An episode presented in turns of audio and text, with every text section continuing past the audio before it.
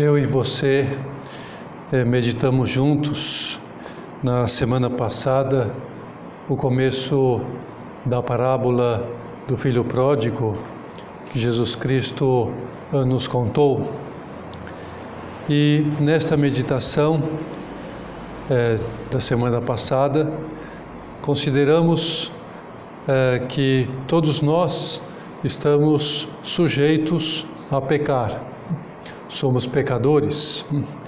É, também lembramos né, que o pecado, todo pecado, é uma ofensa a Deus, é uma ofensa individual que cada um comete a, a Deus.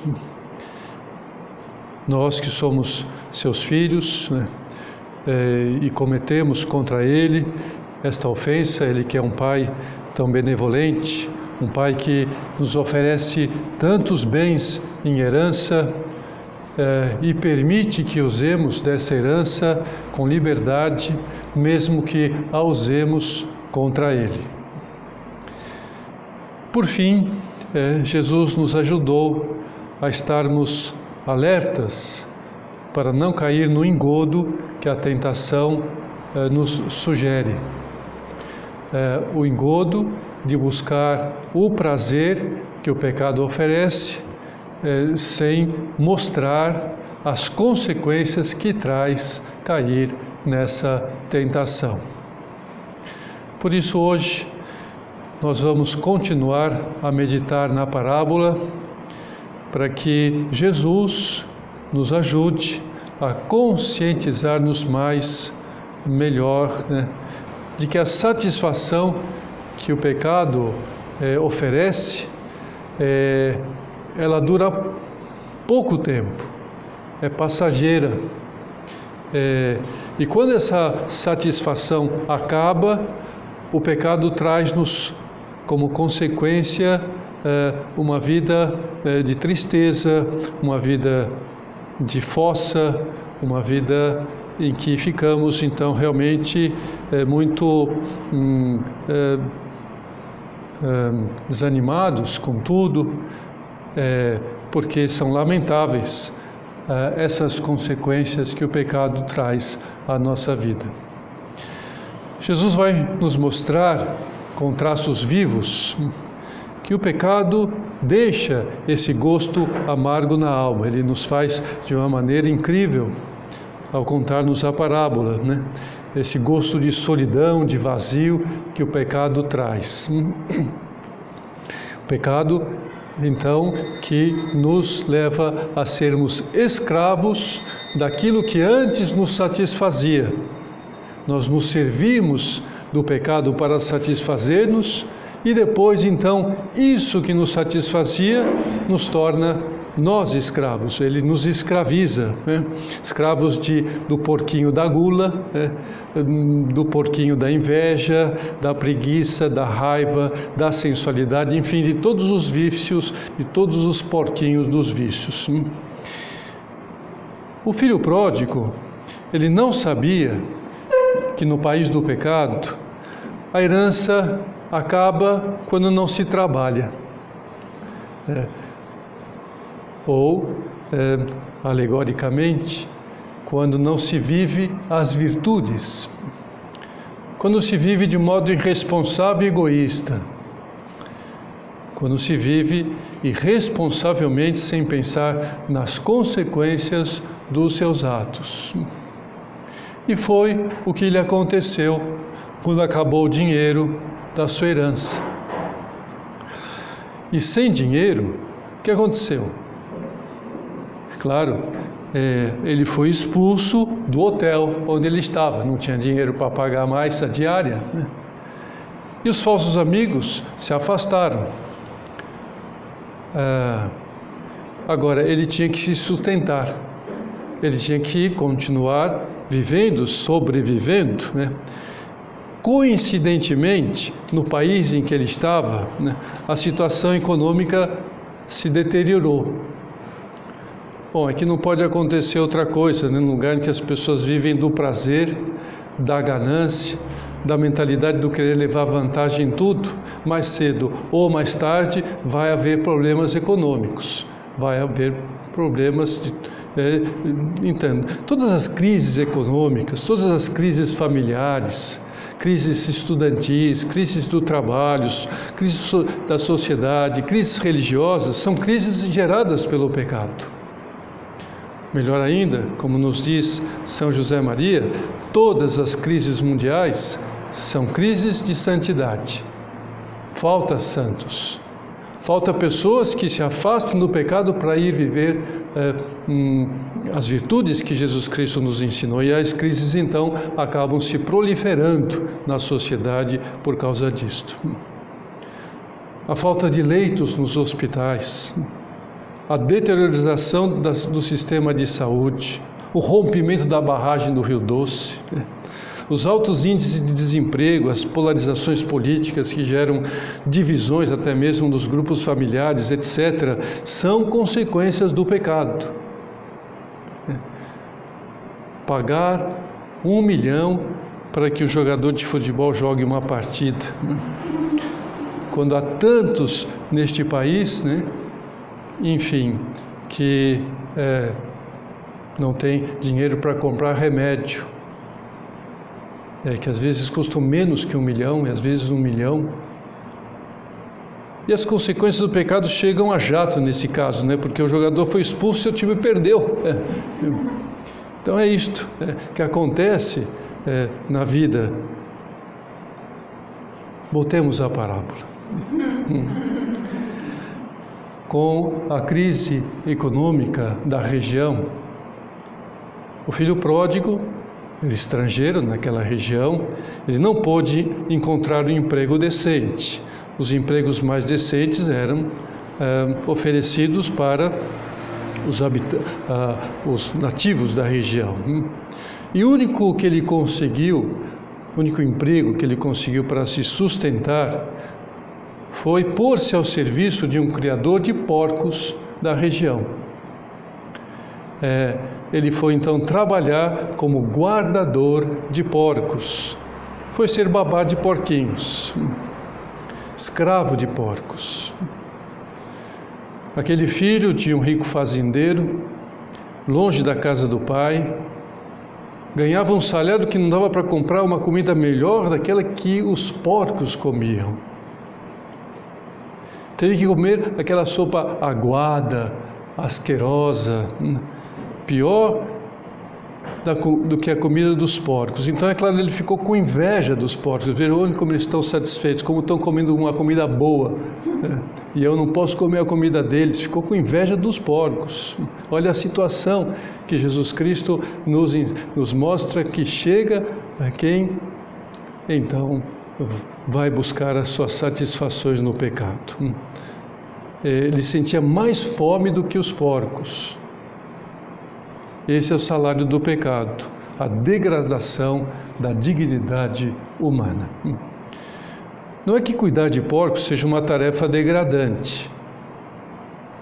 É, ela pode ser santificada como qualquer tarefa honesta, qualquer ofício, mas a degradação que Jesus Cristo quer nos mostrar é de que aquele rapaz chegou a uma, a uma situação mais baixa e indigna do que os porcos, do que um animal.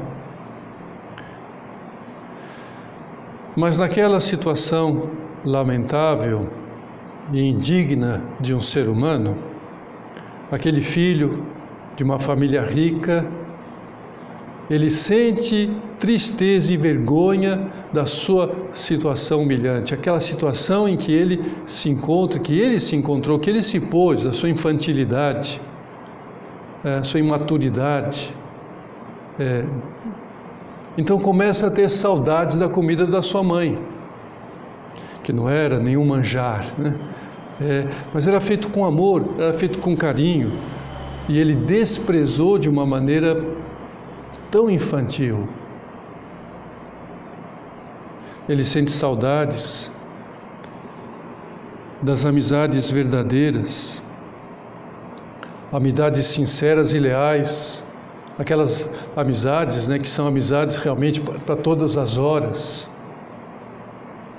aquelas amizades com as quais ele tinha conversas limpas, sadias, aqueles happy hours, né, na sua casa, na casa dos amigos, aqueles momentos agradáveis. Né, ele trocou pelas falsas amizades. Falsos amigos para o bar, para a farra, amigos enquanto ele tinha dinheiro para bancar as suas orgias, mas quando a herança acabou, onde estão esses amigos? O deixaram só. Não eram amizades verdadeiras. Ele tem saudades também da sua namorada fiel. Aquela namorada que ele deixou lá no país, né, é, no seu país. E trocou pelas namoradas do país do pecado. E o que, que as namoradas do país do pecado querem? Querem ursinho de pelúcia, é, querem anéis, pulseiras, brincos, McDonald's, cinema. É, e, mas agora, é, agora como ele não tem mais dinheiro, não querem mais saber dele. Não eram namorados, era para ficar. Ele tem inveja dos últimos empregados da fazenda do seu pai. Aqueles empregados que ganhavam um bom salário suficiente para ter pão fresco todos os dias na mesa. Uma cabra que lhes dava leite todas as manhãs para a família ele não tem dinheiro nem para comer um pão com manteiga. Ele tem saudades até dos diaristas né, da casa do seu pai. Aqueles diaristas que chegavam de longe, talvez, quem sabe, na região onde ele estava, porque a região estava com dificuldade né, é, econômica, então se foram buscar emprego, nem que seja de um dia, e foram à fazenda do pai, encontraram este emprego, eram atendidos com solicitude, é, como um pai, como um irmão, e saíam contentes com a diária recebida, davam graças a Deus, agradeciam. E onde estava ele agora?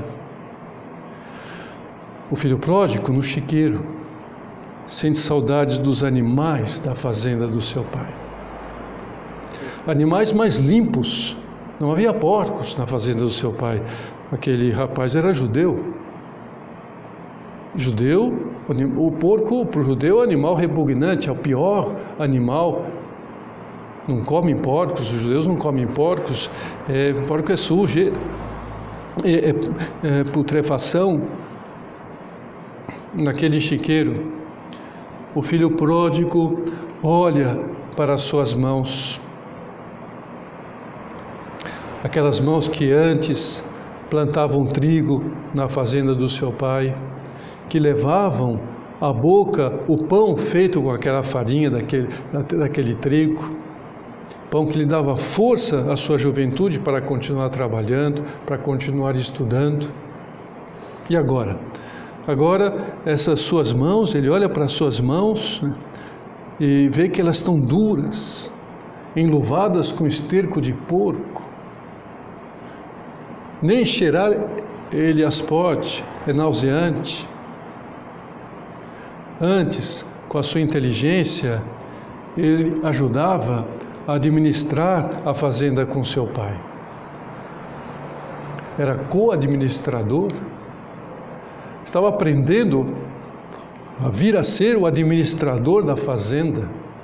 Agora, a sua única função que, que ele tem que pensar? A única função da sua inteligência é como lavar porco, como alimentar pouco, como enxotar pouco, como levar a passear pouco, fedorento.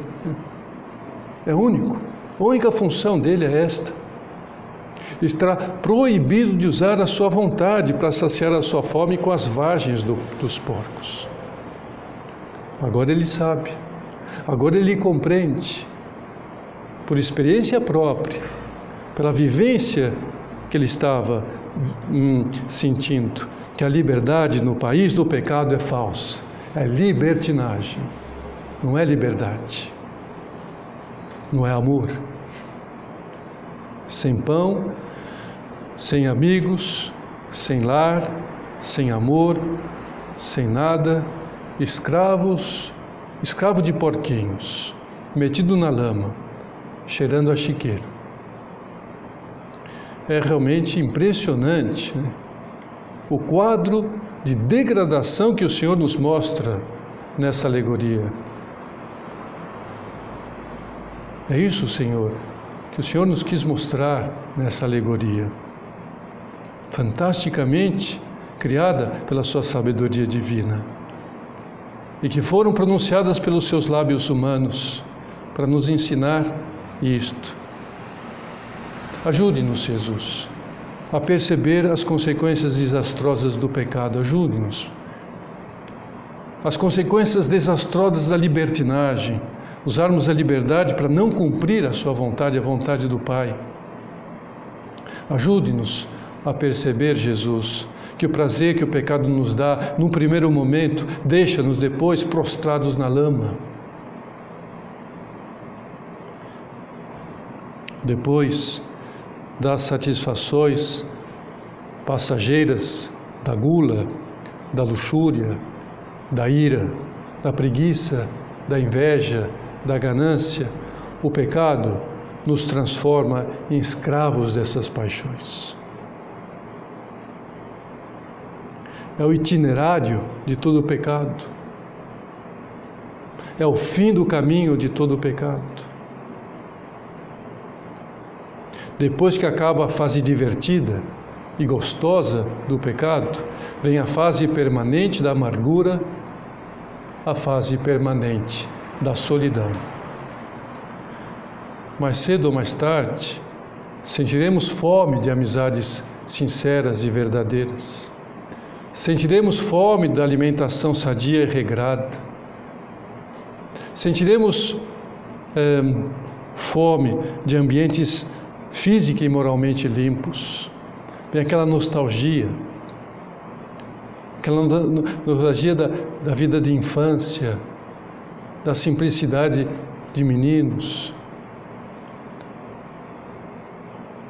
Descobriremos que viver de acordo com as regras e os mandamentos de Deus é o que traz felicidade.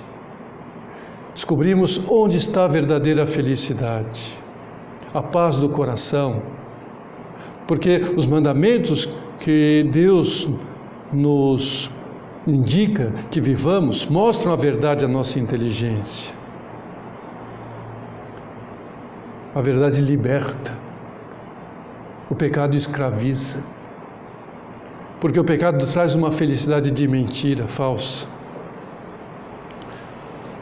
Então, convençamos-nos, queremos convencer-nos, Jesus. Ajude-nos a convencer-nos de que o pecado, o ir contra as regras estabelecidas por Deus, causa mais dano a nós, causa mais dano ao mundo e aos planos de Deus do que o dano que causaria se toda a humanidade pegasse Covid ao mesmo tempo. Se toda a floresta amazônica fosse queimada, se fosse destruído todo o ozônio da Terra e assassinada todas as baleias cachalotes. Aliás, muitas das catástrofes ecológicas e naturais são frutos do pecado da humanidade, dos homens. É o, o ser humano que, com suas mãos, sua inteligência, sua vontade, é, acaba para satisfazer os seus egoísmos, seus instintos, a sua ganância, acaba destruindo tanta coisa em si e fora de si, na natureza, na criação de Deus. Recordemos que a maior parte dos males sociais, a maior parte, se não todos, né, pobreza, desemprego, marginalidade, falta de moradia, violência, tem a sua origem nos pecados que nós cometemos. Porque não é isso que nos ensina Jesus? É do coração do homem que procedem os maus pensamentos, os homicídios, os adultérios, a prostituição, os furtos, os falsos testemunhos e as blasfêmias. Tudo isto procede do coração humano. Todos os males da humanidade procedem do coração humano. Toda, por isso que toda a criação, toda a natureza criada por Deus está como que esperando a redenção. Está como que gritando, esperando que nós nos libertemos dos nossos pecados, para que a criação possa estar livre das mazelas, das destruição. Nós, seres humanos, precisamos nos libertar do pecado. E nesse coro da criação, nesse coro de lamentação, é,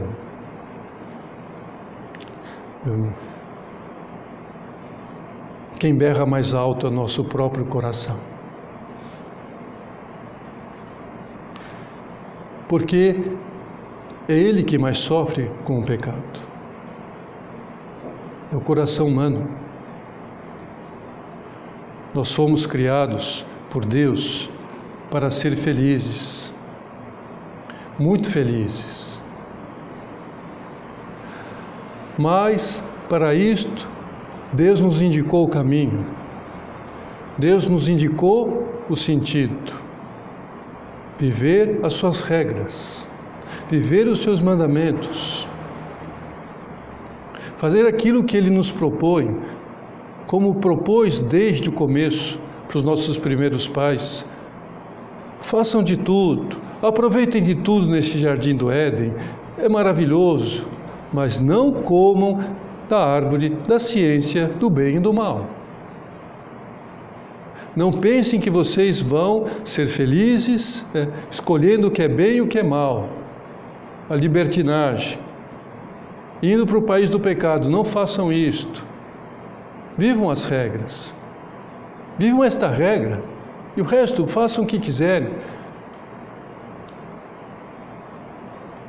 É, não é verdade que para que a gente possa usar bem um celular, para tirar todo o proveito do celular, é necessário seguir o manual do fabricante?